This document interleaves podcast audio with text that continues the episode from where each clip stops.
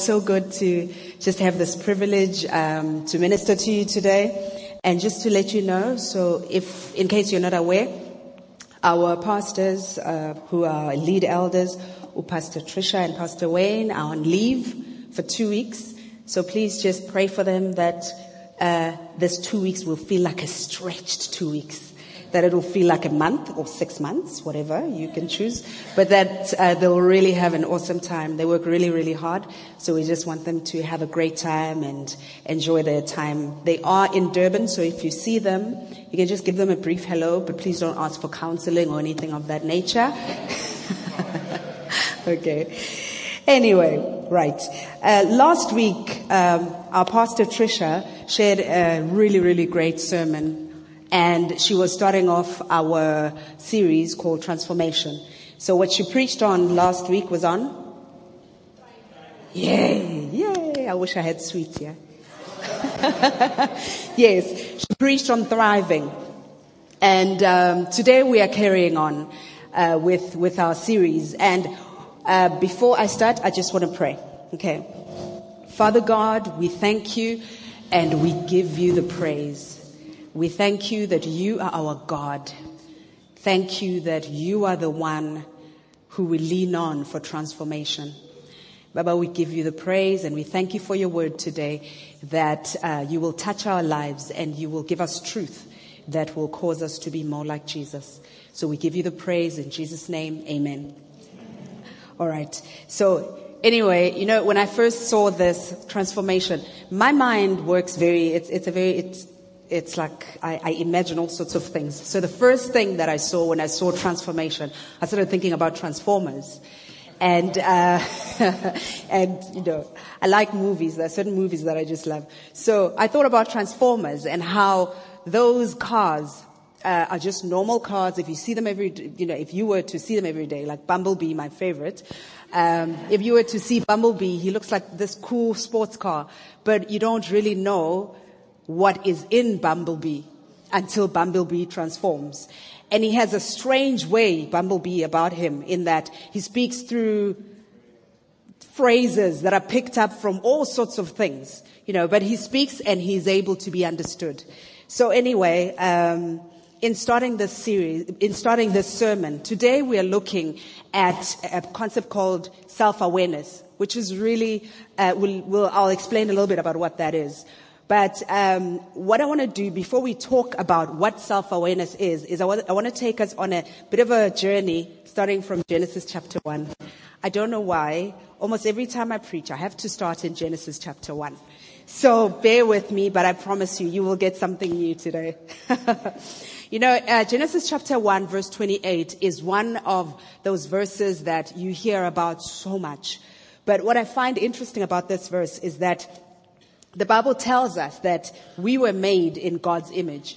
Genesis 1:28 says that God made man in his own image. I think that is one of the most powerful statements in the Bible. And I'll tell you why. Because here you are, you've got God who is capable of creating billions and trillions and zillions, if there's such a number, of stars. And here is God who creates the universe. And um, we are told that the universe is busy expanding, that it is still growing. This is God who created galaxies. And this very God makes man in his own image. When you make something in a particular image, it means that you're making that thing to look exactly like the person. So when you're looking at a picture of somebody, you are looking at that person. They might not be there, but that is a representation of that person. So when God created man and he made him in his image, of course, he, at that time, he created Adam. And we were all locked up in Adam. And Adam, in his perfection, was carrying the fullness of God in him, but in seed form. What I mean by this is this: as I was, um, you know, as I was preparing this, one of the things that I really sense God was was was telling me was that all of humanity, when put together, from Adam to the last person that will ever be born, when we are all put together, we are able to get a glimpse of who God is. So when you take all the personalities of the people that you know and those that you will never know, When you put them all together, you will begin to understand who God is. You will have an idea, not, not that we, you will see really God, but you will have an idea of how God is and who God is. You see, when we are all put together without the distortion that is caused by sin, because we're living in a sinful world, which has now become distorted and, you know, if we, you put all those personalities to, together, they're not affected by sin or affected by sin in any way. That is the picture of God. Now imagine you take, think about Michelangelo. Think about Ushaga. Think about, uh, you know, think about Steven Spielberg. Think about um, Einstein. Think about Bolt. Okay, not the dog in the movie, but the, the runner. Okay? Now, think about all of those personalities. Just think about just those personalities that I've mentioned and put them together. That doesn't even begin to show us who God is. But those are magnificent individuals. Those are individuals who did things that are higher than anything we could ever imagine. And every personality is God's design. God designed each one of us to be unique, to be special, because He designed us that we would become who he is here on earth. That's what he did. But then of course we all know what happened, that sin came in and then distortion began, began to happen. We all have great personalities, but then because we are exposed to, to certain things, they cause those personalities to not be as perfect as, as they were meant to be. But it's amazing that even in our imperfect imperfect uh, nature, we are imperfect perfection, if I can call it that. Because humans, by themselves, because they have the nature of God in them, are able to do magnificent things. Let's look at Psalm 139, verse 13 to 14. Um, this is from the NIV version. Okay, the NIV version, really. but anyway, it's from the NIV. And it says, it should come up there. It says, for you created my inmost being. You knit me together in my mother's womb. I praise you because I am fearfully and wonderfully made. Your works are wonderful. I know that full well. What I find interesting here, the focus is on, he says, you made me. You made me intricately. You made me fearfully and wonderfully. And then he says, your works are wonderful. I know that full well. Just by him being aware of how special and uniquely God has made him, he's able to say, God, your works are wonderful. Because he understood the uniqueness that God had put in him as one individual. Now, that's how special you are. And it's important that we understand this. So as we're starting today, I want us to get a clear picture that we're serving a God who is magnificent and who is huge, but also he has made magnificent human beings because he is magnificent. He can't make anything like him which is not magnificent. That doesn't make sense. It's like taking a picture. It's like taking a picture of me and then out comes the picture of a dog. You, know, you take me, but out comes the dog. That doesn't make sense. So when God made us in his image, we have the seed of magnificence on the inside of us. Okay. Now, I love personalities. I think this is one of the, you know, when people are having fun, when, when you're thinking, what can I do for fun? Some people go surfing. They will remain nameless. They go surfing. Other people uh, you know, they, they, they'll go and watch movies, other people will read, and others will go mountain climbing. Now, I love studying personalities. I know that's a bit boring, but you could give me a personality test any day, and I will take a personality test, even if I know what my personality is. But I just want to do it again. And when I look at people, I almost study them, and I say, hmm, okay maybe this person is this. And I just, it's, it's my fun. And you know, there are people, certain people that you look at and you say, okay, this person is this, that, that, that, that. You know, sometimes when you do that, what begins to happen is you form a picture of who you are and to a certain extent it becomes set in stone for you. Have you heard people saying, ngesizulu, nginjalo? Like, okay, translation. I'm like that. In other words, take me as I am, okay? Like, I'm just like that. If you challenge a person on anything that they could perhaps change, you say, I'm like this. Or how about if maybe you challenge a person, you're like, I can see you, you, you know, you've, you've been putting on weight for quite a while now and it's getting dangerous. You know, it's getting dangerous. And they say, no, but my genes are like this. I was born this way. I was a big baby. Okay. Am I stepping on toes? It's fine. I, I would be stepping on my own toes too, so it's okay. So, um, you know, we, we get to a place where we begin to think that, okay, this is who I am, and I'm going to stay like this. Just accept me as I am. Okay? Like I said, I'll be stepping on my own toes, so it's okay. Just bear with me. So, some of us, when you come late to a meeting for the 20th time, and then somebody says, Why are you late? You're like, Look, I've tried, so just accept me. As long as I'm here, it's okay. But you know what? What I find interesting is that in our personalities, God has created us to be a particular way, but because there's something that is lacking there, there's a higher standard for us. There's something better that we can become. Because remember, a lot of us are the way that we are because we are a combination of the perfect picture that God has, but we all, but combined with our backgrounds, our environments, the things that we exposed ourselves to. All of that put together make us who we are. I find it interesting that whenever we come face to face with God's love, we look at ourselves and we see our imperfections because we are in front of a perfect God.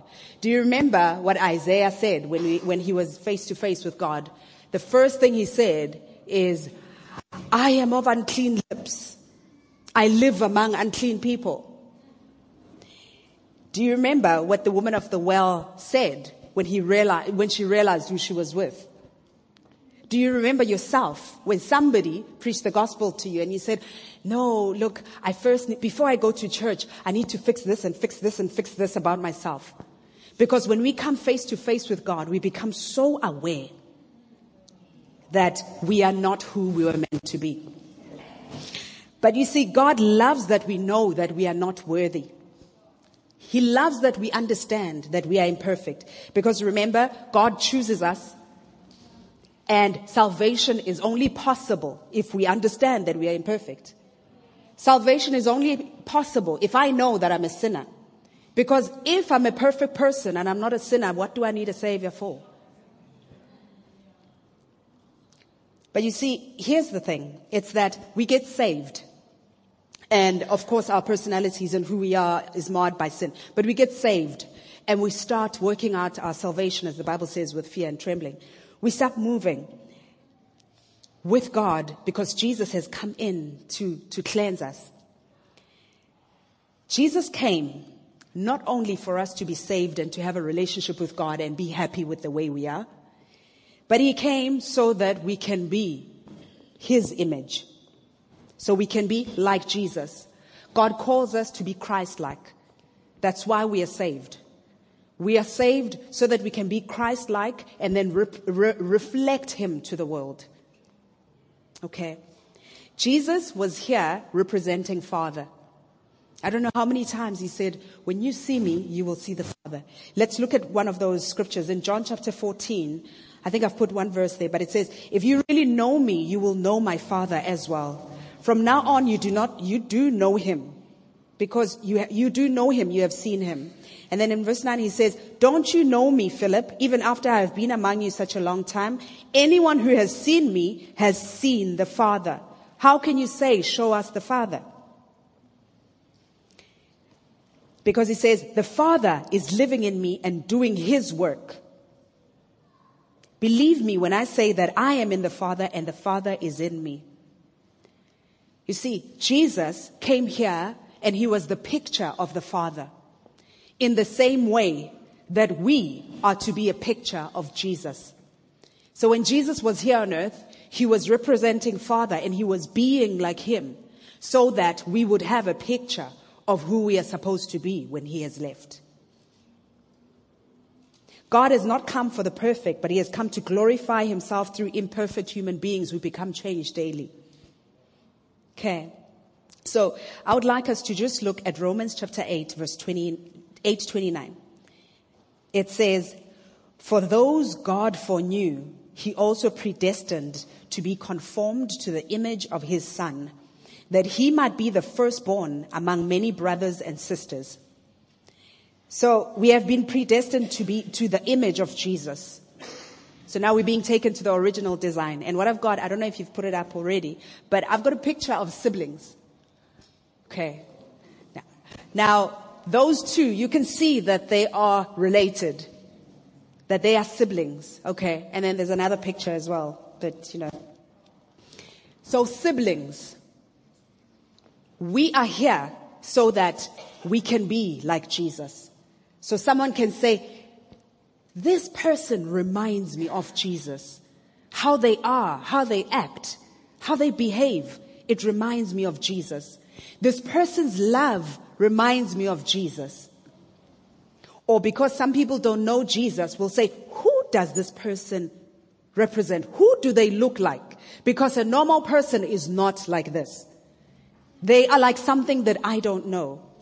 So we are to, there is to be that. But you know what's beautiful? What I find amazing is that right from salvation, the minute we go out and we speak to people, they can see a little bit of Jesus in us. They might not see perfection, but they can see a little bit of Jesus in us.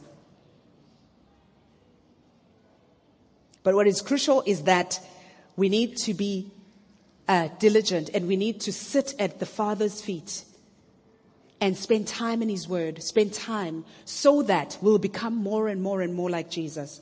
Because what happens is that sometimes as we carry on, we become, like I said, we become stuck. It's like, no, this is who I am. Okay? This is who I am. And you say, no, I speak straight. I speak the truth. But the Bible says, speak the truth in love.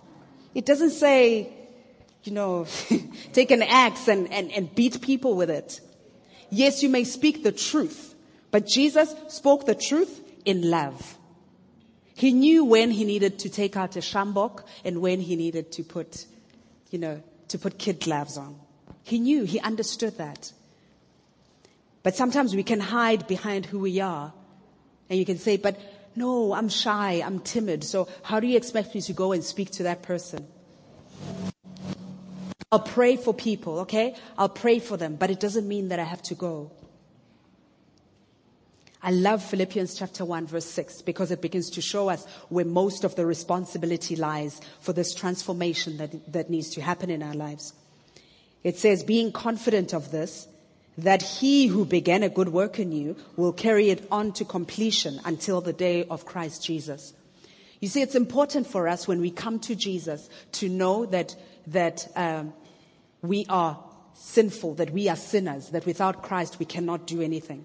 It's important so that when we carry on our walk with God, we will remember that He is the one who began the good work and that He is the one who will continue it.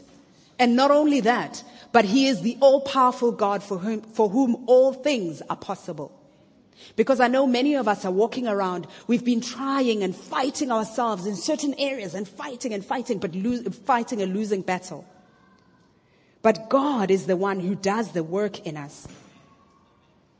But of course, it does not mean that we must sit back and relax and say, okay, God, you're the one who's going to do it. So I'm just going to carry on and be myself. And then, hey, God, you do it, I'll sit and watch. He doesn't expect us to sit back.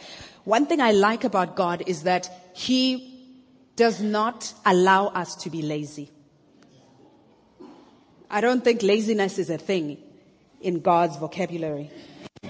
I don't think it's a thing to be. Yes, we rest, but it doesn't mean we sit there forever. You know, one of the things that we need to understand is that in who we are and in us becoming more Christ like in the people that we are. God does this work in us, but we need to prayerfully and diligently bring ourselves to God. We need to bring ourselves to God and allow Him to work in us. And then we, I, need to take responsibility for my own life.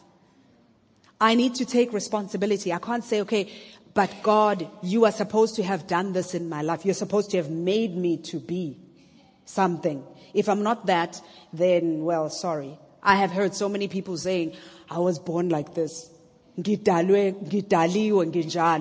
I was made like this. God created me like this. Sometimes we think of this process uh, as being a passive process. I believe that God wants us to be active participants. There's a, there's a statement that we Christians love using. Lately I've noticed we love it and I love it too.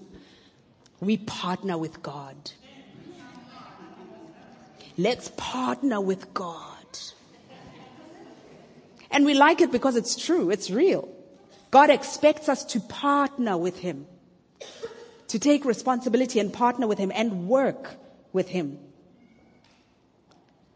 You know, I can choose to become aware of the things in my life that are a challenge. There's a thing called, when I was given this message to do, um, um, Pastor Wayne said, you'll be preaching on self-awareness. I was like, oh, these psychological terms, there we go again. And, um, because, you know, and I looked up and I studied self-awareness. I found it quite interesting that there is a term called self-awareness. There's a theory of self-awareness out there.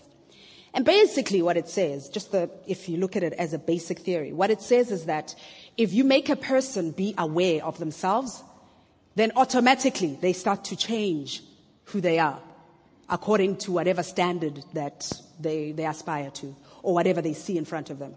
An example of this is that if you call a person's name, they become, all of a sudden, they become aware of themselves. So it's like you're bringing them out of what they were focusing on, and then you call their name, and then they become aware of themselves. And, and it's like, okay, what do I need to change? What do I need to do?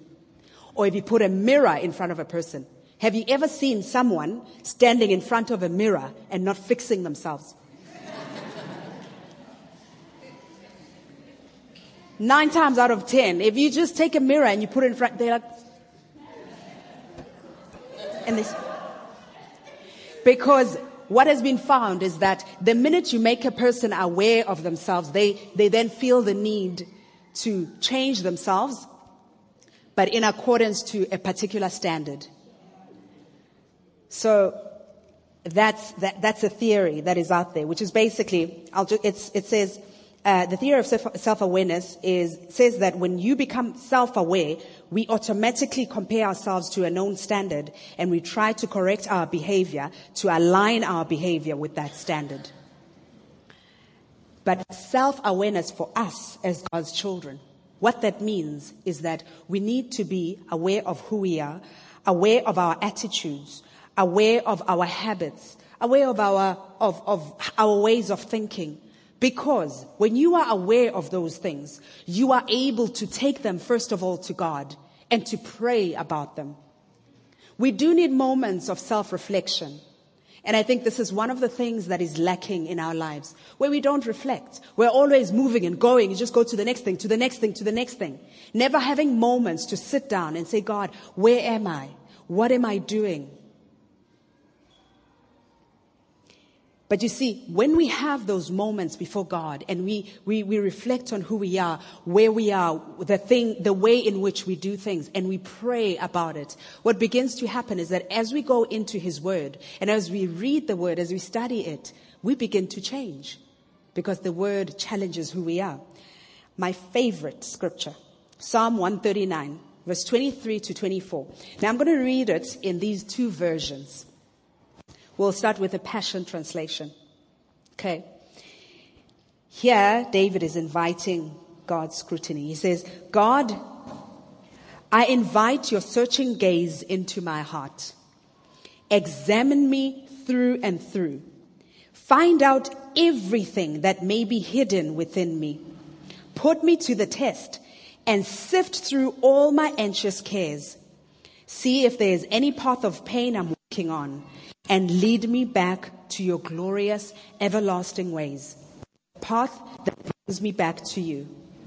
Are we still fine? Okay. The path that brings me back to you. Okay. Now, the same scripture in the message. Investigate my life, O God. Find out everything about me cross examine and test me. Get a clear picture of what I'm about. See for yourself whether I've done anything wrong. Then guide me on the road to eternal life. You see, the, this process I'm talking about of self-awareness is not complete for us as God's children if we don't allow God in. We need to be, you know, authentic people that are so real, firstly with God, and say, God, this is who I am. I think I know who I am, but I want to invite you. Take a torch and go deep into me and search. Invite your searching gaze into my heart. Examine me through and through. This is one of the hardest things to do, to ask God to do. Because God knows us very, very well. God knows you better than you know yourself because a lot of times we hide ourselves from ourselves. But God is able to show you, say, look. And what I found interesting is that when you pray prayers like this, you'll have some of the most interesting days where people will upset you, where things will make you angry, make you frustrated, make you lazy, make you run away. Things make you when in fact they don't make you. They're just putting an, a mirror in front of you. And it's basically God saying, look, I'm searching you, not just for me, but for you to see that this is what we're dealing with. This is what you and me, because we are partnering. So, this is what we are dealing with. But here's the thing. He goes on and he says, put me to the test. Find out everything that may be hidden within me. Put me to the test. If we want to change and be more like Jesus, we need to be put to the test. Like Peter, who Jesus told, Jesus told him, he said, you're going to deny me three times. Before the cock crows, you're going to deny me three times. And Peter was so sure because he knew himself well. He said, I will never, ever, ever deny you. So Peter, you will deny me. And what happened? He denied Jesus.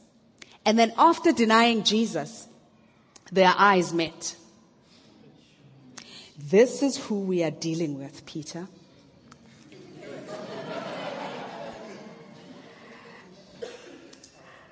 And it's hard. It's difficult.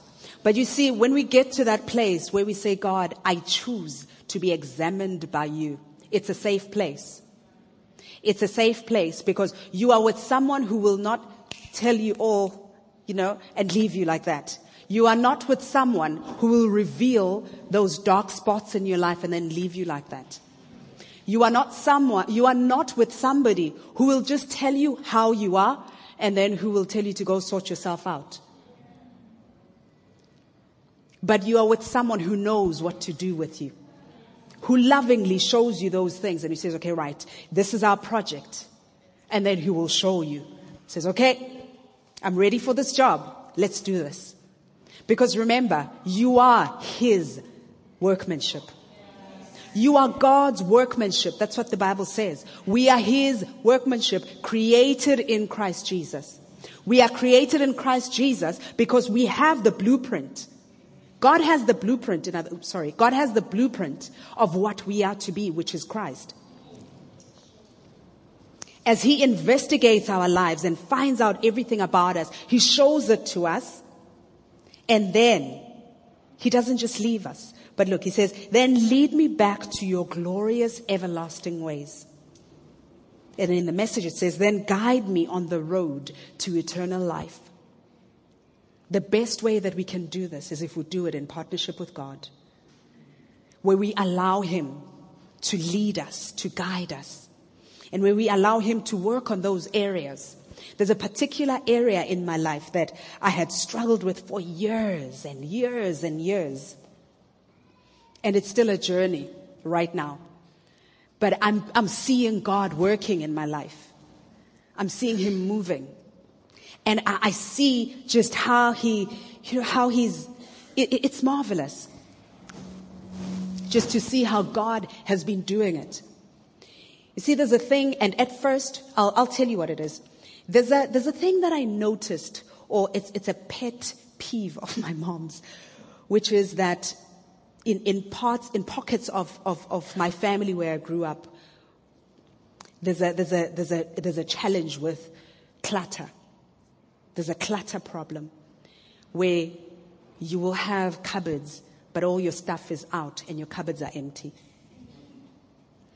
You'll have space. You know, you'll have things to put things in. You'll have cupboards, but your clothes will be so full and then you'll start putting hangers on the outside. So it, when you open the, the, the, the, the bedroom door, there's, there's things hanging everywhere. Okay. So I saw this. My mom didn't like it. She hated it with a passion. And I grew up and when I was living alone, it wasn't there. And then I got married and I had kids. And all of a sudden I started seeing my favorite word, corners. I call them corners. And I would see a corner with stuff here, a corner with stuff. Haibo. Every corner in this house has stuff on it. How many books and papers can you have in one house? Why, can, why do you have clothes here and in the cupboard and there and there? But what was significant is this. It's that I hated that thing with a passion. And I would, I would cry before, you know, like I would cry, not before God, I would just cry. I just don't like this. I would be up at night trying to fix this house. They're laughing at me because you know this. But I would, I would wait in the middle, I would be up, okay, we need to deal with this thing. And I'd do this corner and I'd do that corner and I'd be happy. Yes, the corners are gone. But give the corners a few weeks. They have a life of their own. As I say, and then they'd be back. Be like, God, what is going on here? And of course, when I did my personality test, guess what I found? Very, very lovely people, these, these type of people. Very wonderful, really, really great. Wonderful peacemakers, fun loving, um, not the tidiest of people. That's how they put it. They put it nicely. Not the tidiest of people. Not the most organized of people. In other words, the most disorganized people you can find. So I saw that in my personality profile and I was like, oh, so this is why it's like this. But because the Holy Spirit is in me, I was still not happy with it where I have seen people who were comfortable with it and who would live with it and would be fine with it. They would have no problem. But now this thing was bothering me. Saying, no, I can't walk into my home and there's stuff everywhere. So after many, many, many years of crying and frustration, I took this to God. I started praying. Started praying this very prayer. I said, God, search me, check me. What is it with me? And of course, as, as the lady of the house, you forget that there are other people who make a mess. You think it's just you. But anyway. so, so I prayed for myself. God, what is going on here? I don't want to inherit the things from where I come from. Yes, my background, I love, I love the people that, that, that I come from. I love my family. I love everyone. I love Soweto. It's the great place, the greatest place on earth. Hey? It's, it, you know, it's, I, I love Soweto. That's where I grew up. But there are certain things that I picked up from there that are not right. Just like there are things that you picked up from wherever you're coming from. But you see, I had to take this to God and I prayed and it's been a, a process of years where God began to teach me things that even YouTube won't teach you. Because I know that's where we learn things, but you know, not even YouTube will teach you these things. And little by little, I started this journey and I had to understand that it's a journey that I'm walking with God. That some things I won't be able to handle by myself. But I first need to be aware that I have an issue there. And I took it to God and I prayed. And I started seeing a difference. Oh, did I start seeing a difference? I started seeing a difference where I could not concentrate if there was mess in front of me. I was like, I can't, I can't. So I couldn't just sit and relax if there was mess in front of me. So because of that feeling, you see, when you work with God, He works with you. He doesn't, it's not like He pushes you and pushes you. Just create that discomfort and that's it. So I started being uncomfortable. So I'd have to get up and sort out the corners. Get up and call my minions and let them do the work as well. You know? So, so now, things are a bit different in my home. Because that's also another thing I had to learn. God had to teach me that this is not just about you. It's about other people as well. Because at first I became the slave in the house. Eventually God had to teach me through some people who will remain nameless. God had to teach me that other people are part of this journey, which is the point that I want to make. That when we become self-aware and we allow God to work in us through His Word, what He also begins to do is He uses people to either chisel us, but He also takes us along on the journey so we take other people with us. So we help other people too. God has put us in families for a reason. He's put us in spiritual family for a reason. So that these are the people who can actually maybe see the thing that needs changing and lovingly come to you and say, hmm, hey, I see that generally you, you, you, love arriving fashionably late, hey? Um, is there anything I can help you with? Perhaps can I like, can I wake you up in the morning? Or people who will come to you and say, um, I really love how, well, some of them are not as diplomatic as I can be sometimes, but I really love how, how committed you are. I really, really like it. But I've noticed that you're hardly at home for your kids.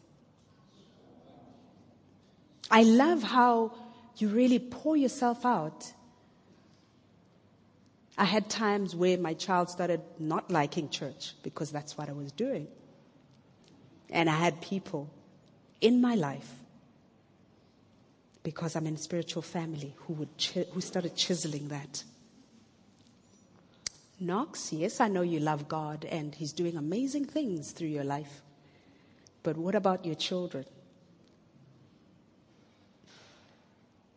that thing in me that always wants to give because that's also part of the personality that I have. I love giving and giving and giving and, and showering on people, making people happy.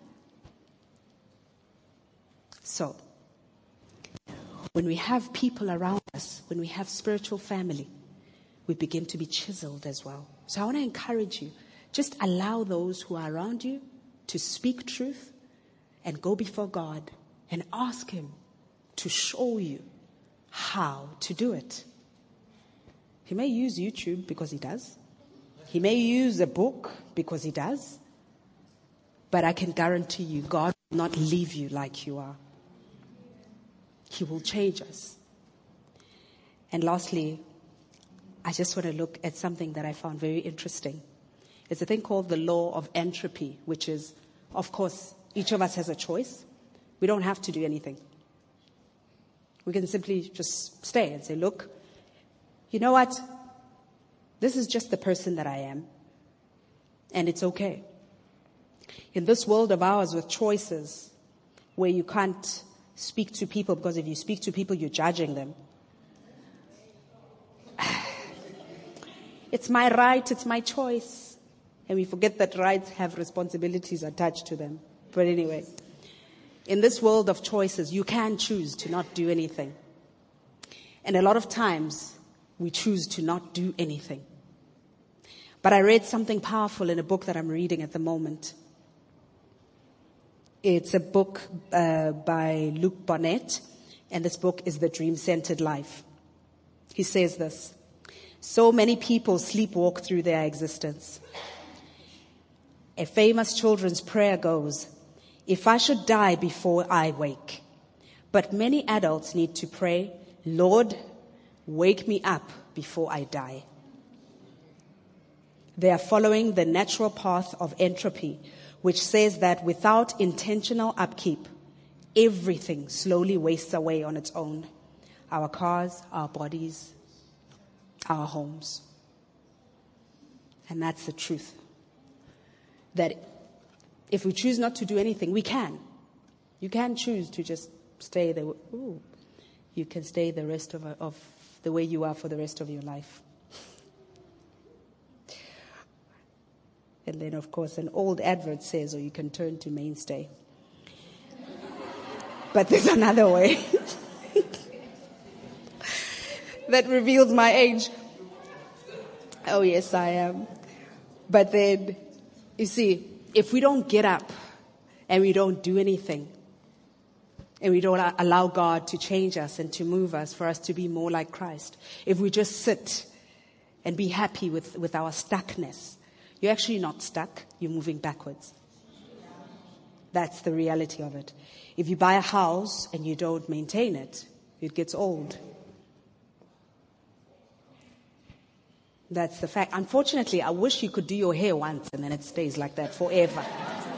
but that doesn't happen. You have to just do something. Yes, you have to cut it. But even when you cut it, it grows.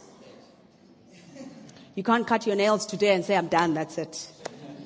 Otherwise, we'll enter you into the Guinness World Book of Records after five years with nails like that. So the point that I'm making is that if we choose not to do anything, God won't force us to do anything. But we will die. Just like you know, if you, if, if you, you exercise, your, your muscles get strong and they get fit and they, and they get firm. But then if you stop exercising, after a while, they become flabby. It's that same principle. So we could leave here today and say, okay, that was, that was interesting. That was a weird message, but I'm not going to do anything. I'm still not going to, I'm not going to go before God and ask Him to search me. I'm not going to be self-aware in a way that points towards God, this great God. Because the beautiful part is that if if it's towards God, then we know that something will change. But we can choose not to do anything. And we can end up being people who just don't develop. 10 years down the line, you're like, how? You still this way? How? You still talking like this? Oh, how? Haibo. My language hasn't changed. How? I haven't ministered to one person in the last 10 years. Because I have chosen to not change in that area. I can do that. So, before we close, I just, I just sense that there's a couple of people that God really wants to minister to today. Uh, because I sense that there are people who are struggling, seriously struggling. You have tried everything. You've tried everything that you can in a particular area in your life. And you love God intensely. And you want to be His light. But there's a particular thing that you are struggling with. You've tried everything in the book, but it's just not happening. It's just not changing. And I believe there are people like that that um, I really sense that we just need to, to pray for. And I, I, believe God has a word for you individually. So I'm going to ask you to come to the front so we can minister to you as an individual. And can I ask you to please come? So we're going to pray for you. We're going to pray. And while we're praying, I just want uh, the rest of us to just, you can turn to whoever. You don't have to turn to your neighbor. You can turn to anybody, maybe someone that you feel comfortable with.